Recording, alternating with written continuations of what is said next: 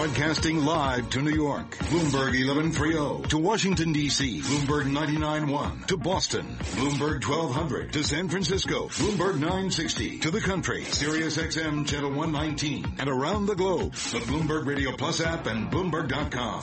This is Bloomberg Markets. You are listening to Bloomberg Markets. It is Friday. It is June 23rd, 2017. Carol Massar along with uh, Cory Johnson right here on Bloomberg Radio. S&P 500, uh, it's up this year. So is the Dow. The Dow's up about 8%. We're going to talk specifically, Cory, about blue chips. Indeed, uh, what we've got going on with the blue chip stocks uh, in particular has been interesting because it's it's a it's it hasn't had the same kind of fantastic rises, half as good as the Nasdaq. Right. But uh, maybe in this time when maybe the market's peaking a little bit, maybe something to look at. All right, first up though, back to your top business stories and let's see what's going on in the Friday trading session. Here is once again Doug Krizner. Okay, bit of weakness now in the industrial average. Uh, a lot of the consumer discretionary names are down, notably Bed Bath and Beyond. Disappointed on revenue. The stock is down about 12% right now. Seeing a bit of weakness in the broader market too with uh, some of the consumer discretionary names. Also, uh, the financials are down. This is kind of curious because yesterday the Fed told us that all 34 big banks operating here in the States passed part one one of the stress test, but now it's on to part two. That'll happen next week, and it'll dictate whether uh, the banks can either increase their dividends or buy back stock or both. And uh, strong results may give a boost to President Trump's push for uh, easing some of the bank regulation we've been talking about on the program. More on that coming up.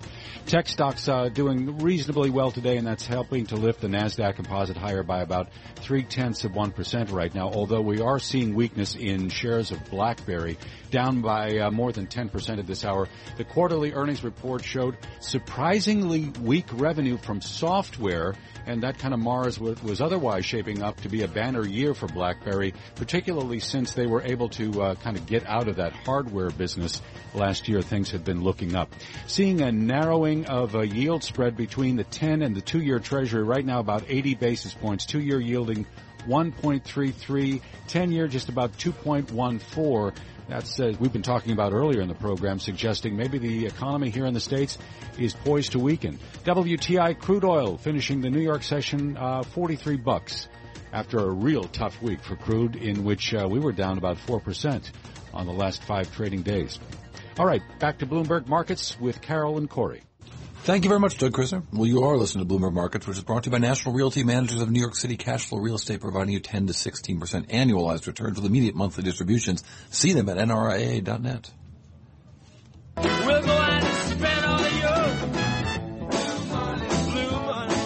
going to talk about blue chip money and investing in blue chips specifically. Our next guest manages the Hodges Blue Chip Equity Income Fund. Let's talk strategy. Let's talk picks. We've got Gary Bradshaw with us, Senior Vice President, Portfolio Manager.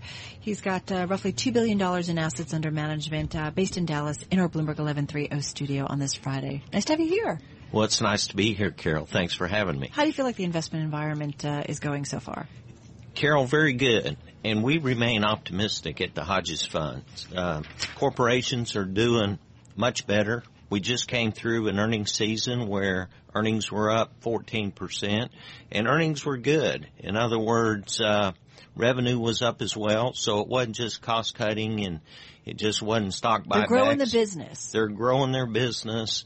They're growing earnings, cash flow, and raising their dividends, and that's what we like to see. So define for me a blue chip. Cory, we think of a blue chip as those more mature companies with much bigger market caps. The Dow Industrial 30 would be blue chips to us. Those type of companies that have a long history, high quality, uh, continuing. What, what does high quality mean? I guess is my question. Well, to you, to me, what I'm looking for in in a high quality company is one that is continually growing their earnings, growing their cash flow, and raising their dividend. And so it's got to be a dividend payer. In most cases, we yeah. don't own 100% dividend payers, but what we do want to see is earnings growth, cash flow growth, companies that are generating a lot of cash that have the ability to have a dividend and raise that dividend every year when they do. So let me ask you about one of your top 10 holdings, General Electric, down 13% this year. Yep, it's got a 3.5% um, dividend yield, uh, so that's certainly attractive. But, you know, poor Jim, Jeff Immelt has done a lot to change that company. Um, he's leaving though because. Did you just say poor Jeff Immelt? Well, because. Come on. All right. I just, you know, major transformation at General Electric.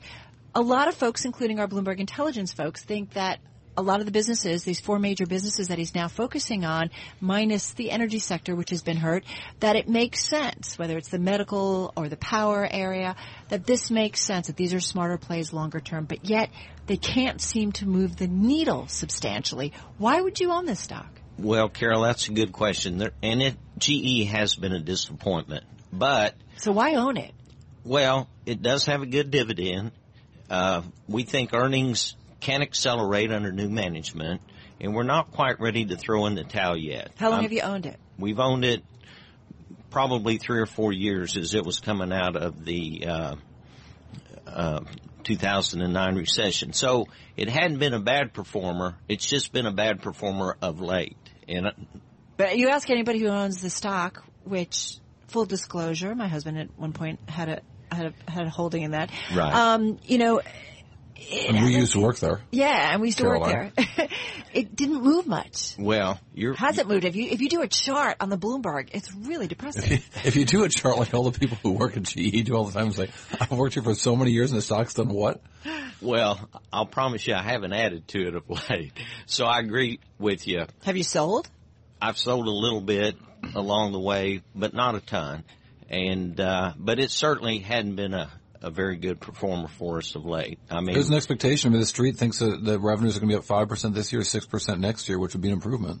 that would certainly help. You know, and we had hoped that the energy, the new energy business that they created would would kick in, and that's gone against them. So you're willing to be patient, is what you're saying. Absolutely. Um, I beat you up on that one, so I'll give you one.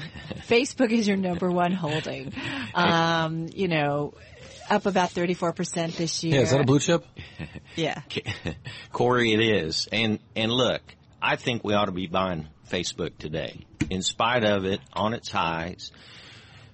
Facebook is a company that could be a huge company before it's all said and done. 1.9 billion subscribers It's monthly. 448 billion market cap. It's it's pretty huge It's already. big, but but Carol, look, I think it's a great buy today. They're growing revenues and earnings in excess of forty percent. Yeah. And yet we think they'll earn six dollars next year in 2018. You put a 30 multiple on that, which I th- believe you can. The stock goes to 180, and I think if as they continue to monetize their different platforms that they have, they monetize uh, Facebook, Instagram.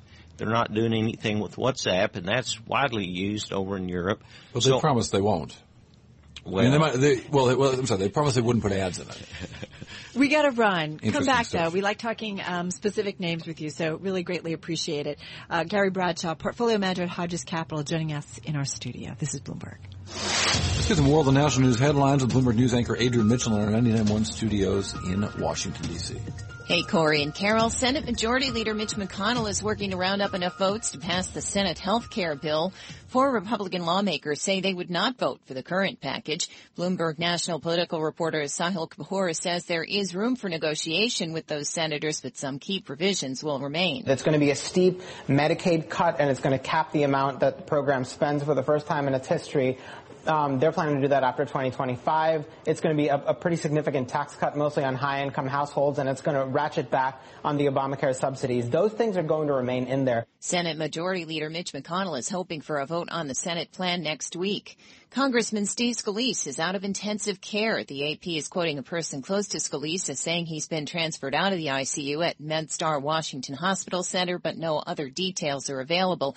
Scalise was shot in the hip on June 14th when a man opened fire at a baseball practice of Republican lawmakers in Alexandria, Virginia. The gunman was killed. Google says it'll no longer use ads inside Gmail that scan users' email contents. The decision comes from Google's cloud unit, which is angling to sign up more corporate customers. Ads will still appear inside the free version of Gmail.